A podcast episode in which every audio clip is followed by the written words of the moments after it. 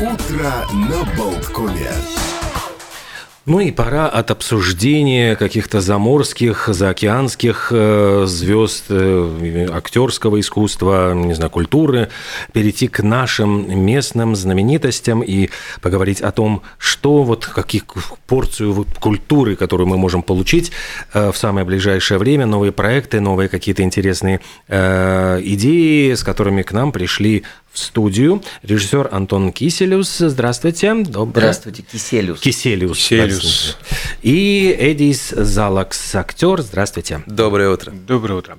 И э, речь пойдет об очередной постановке, которая э, будет представлена в Digital Art House. Это спектакль по роману Джорджа Оруэлла «The Last Human», э, что переводится как «Последний выживший» шоу обо всех, кто не может перестать задавать вопросы. Мы не можем перестать задавать вопросы. О каких вопросах идет речь в этой постановке?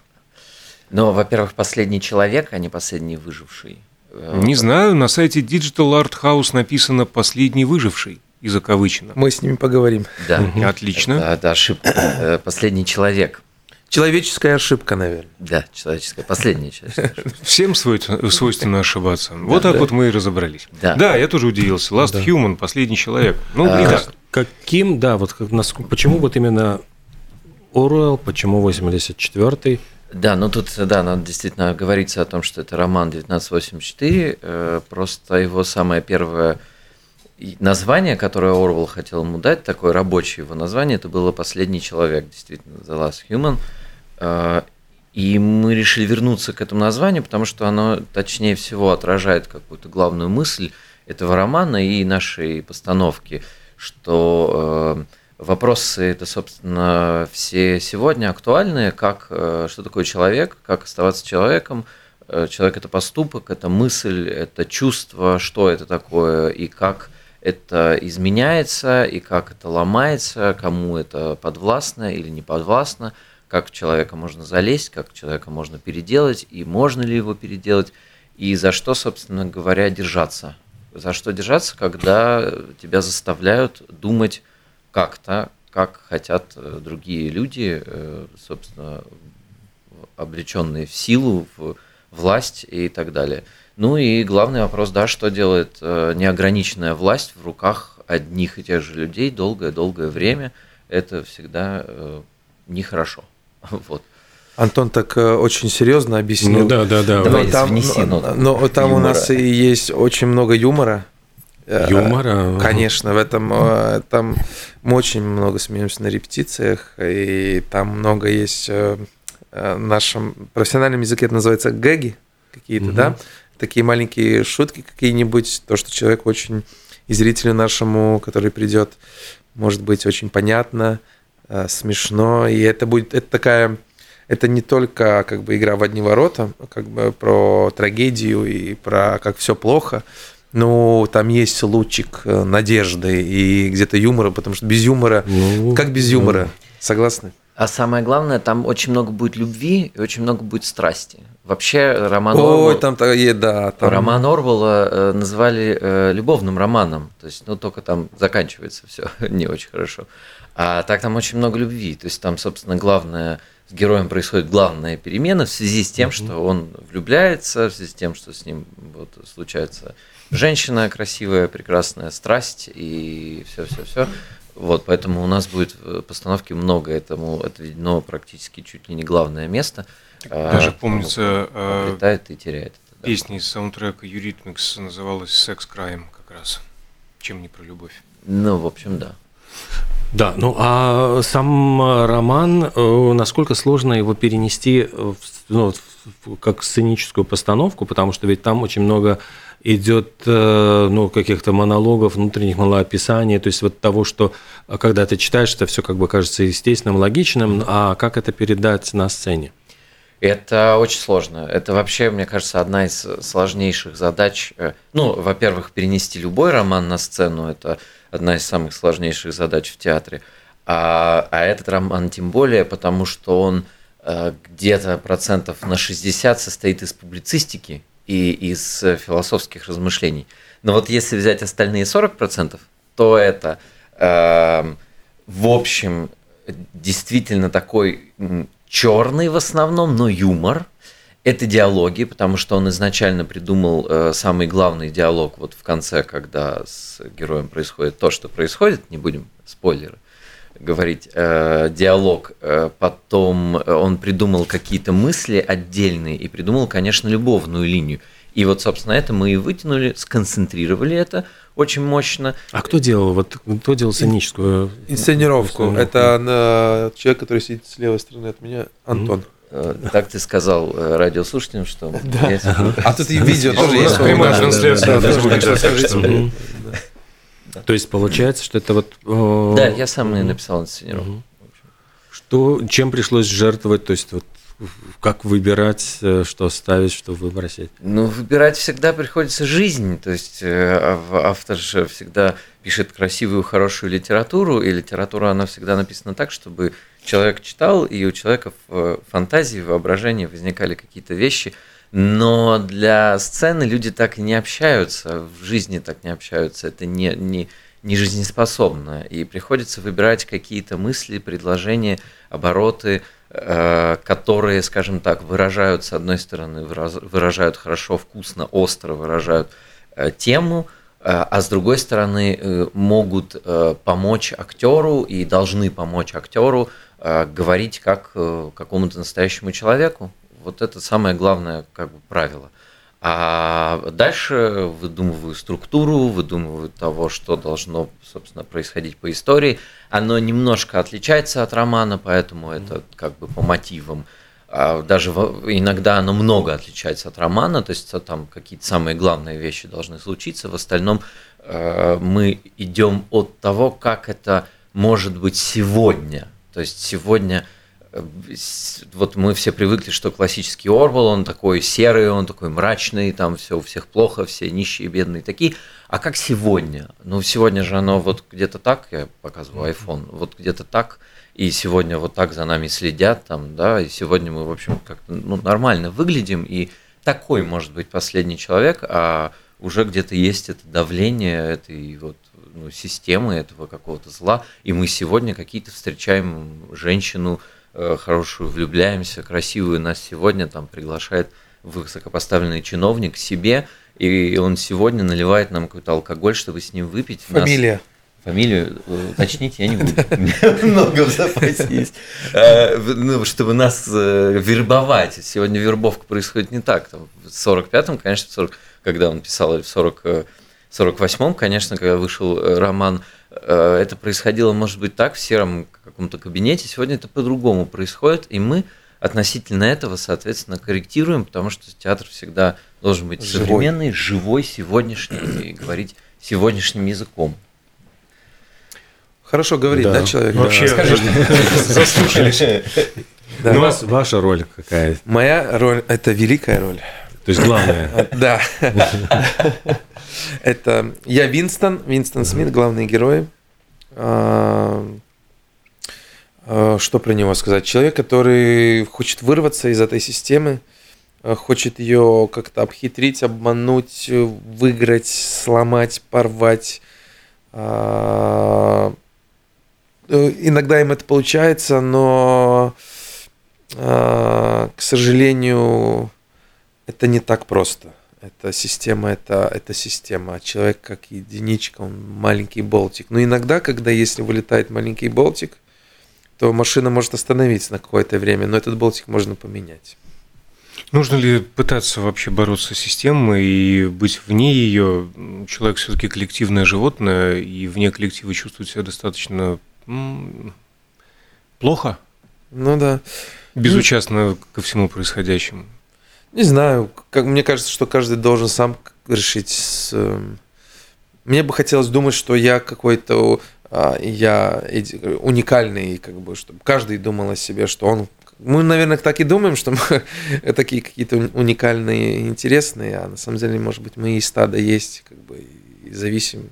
Сегодня с утра как раз видел президента и думал нашего латышского.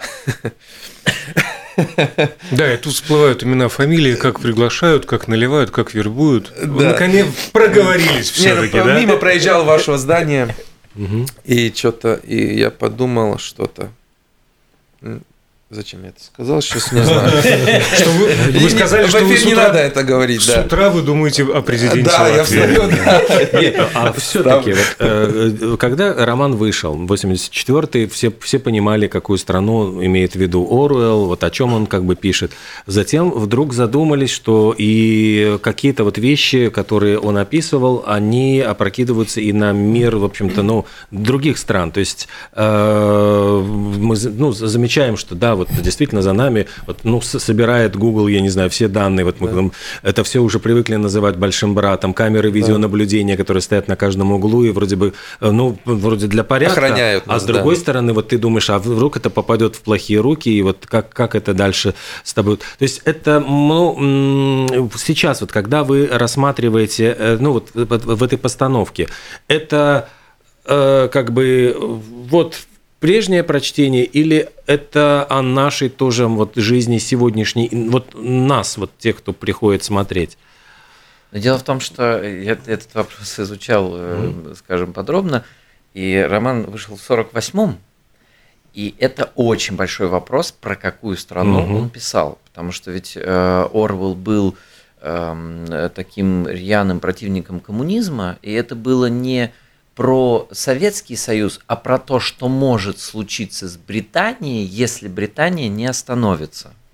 И вот это, мне кажется, самая главная мысль, потому что просто сказать про то, что большой тут сосед рядом э, творит э, вот такое, э, легко. А вот сложно сказать другое, про то, что если не остановиться, то можно превратиться в такое же, собственно, государство. Если не остановиться какими-то неадекватными контрмерами, то это очень быстро придет все к тому, что нас и здесь будут душить, и везде будут душить. Но дело не в духоте, а дело в том, что механизмы того, как человека ломают, как человека изменяют, они понятны, они веками, они там от Древнего Рима и, мне кажется, еще глубже, от, э, от Египта, наверное. Это, это все понятно. А там вот был кипятильник там кипятильник в Риме, нет? Э, Мне Когда кажется, в пытали. Египте был. э, Существует э, вот, теория, что там инопланетяне, А, они, да, они да. и швабру им подают. А, хорошо. А, э, дело в другом, а дело в том, как при этом, а что человек при этом, вот действительно вопрос, надо идти против этого или не надо. И если ты не идешь, то ты вообще человек или не человек, ты должен чувствовать, чувствовать это. За что держаться? А за что держаться сегодня? Где этот стержень, который одному этому человеку, вот ему одному, потому что как работает система, понятно, ей хорошо. А вот ему, ему этому Уинстону Смиту, ему как? Как выживать? Как выживать, когда открылись глаза, и он понял, что нет, это вранье, он понял, чего стоит, чего там телевизор этот стоит, почему он куплен. И он вдруг понял, а чего стоит плитка на, э, на постеленная на этом самом, чего стоит там наше европейское благополучие.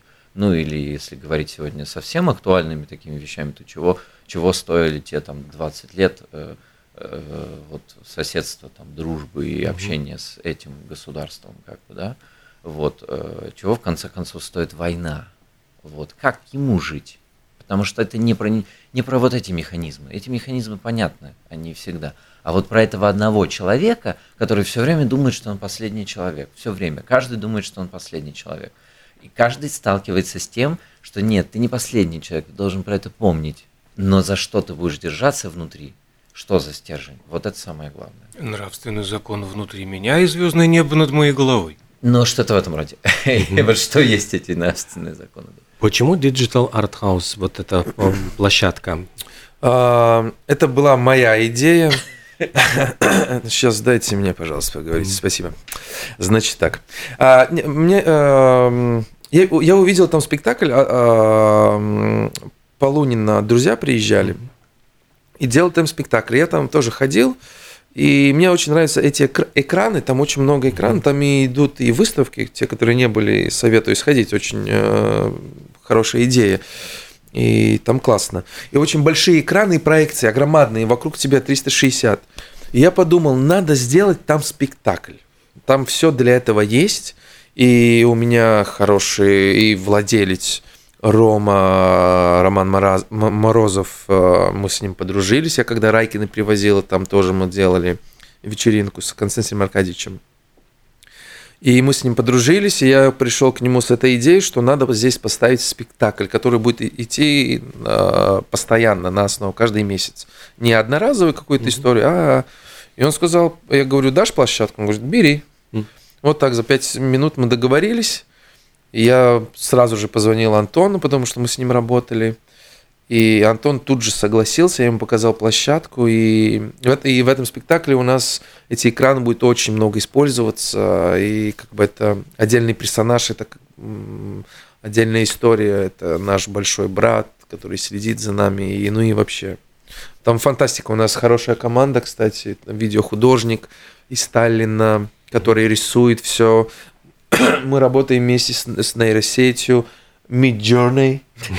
Ты Их пять действительно. Пять нейросетей для нас рисуют. Там две нейросети только рисуют видео, и еще три нейросети рисуют э, всякие картины и всякие визуальные Эксплуатируйте искусственный интеллект. Да, это на самом деле очень интересная работа. Я первый раз с этим сталкиваюсь. Там пишете, например, там маленький мальчик ест мороженое, и он сразу э, нейросеть пишет, и у нас тоже спектакль будет в прямом эфире использоваться. И, ну, в общем, бомба.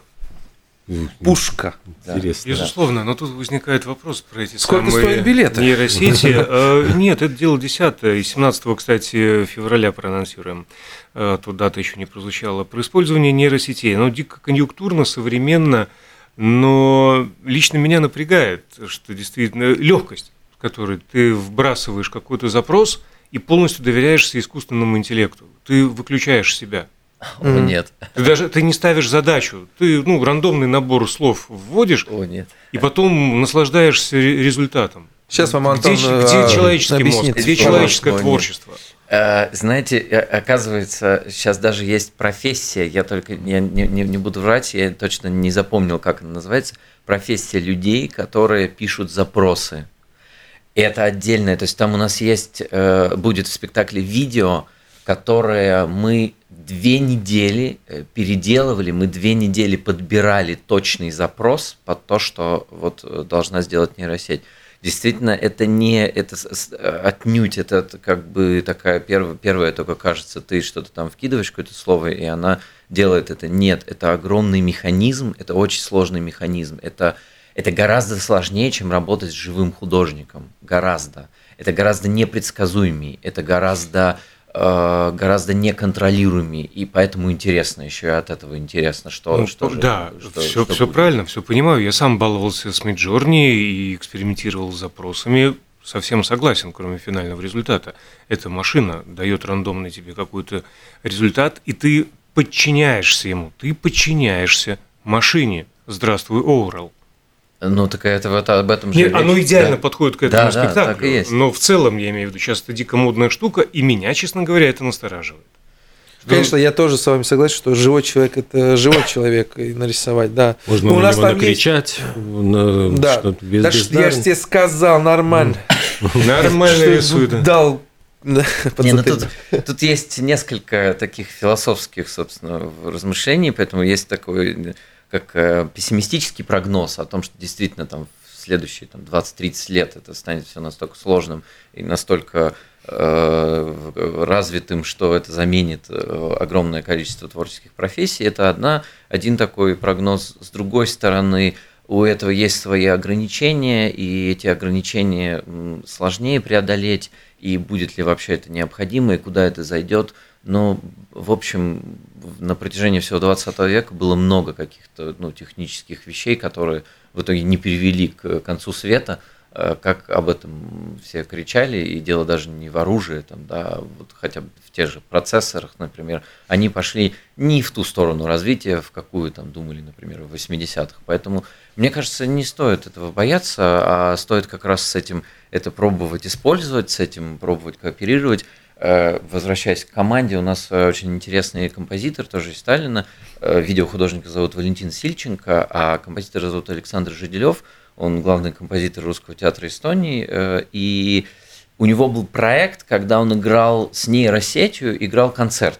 Нейросеть играла импровизировала ритм, а он, он очень хороший джазовый гитарист, у него несколько сольных альбомов, как композитора и гитариста. И Э, И он играл прям вот, ну, вживую, играл с нейросетью. Она Отлично, здесь, здесь друг друга дополняют человек и Да, машину. Да, ну, знаете, вот у нас на самом деле не нейросеть с нами управляет, а Евгений Время. Звукорежиссер, да. И он уже показывает Евгений кулак, и с ним да. договориться уже не получится.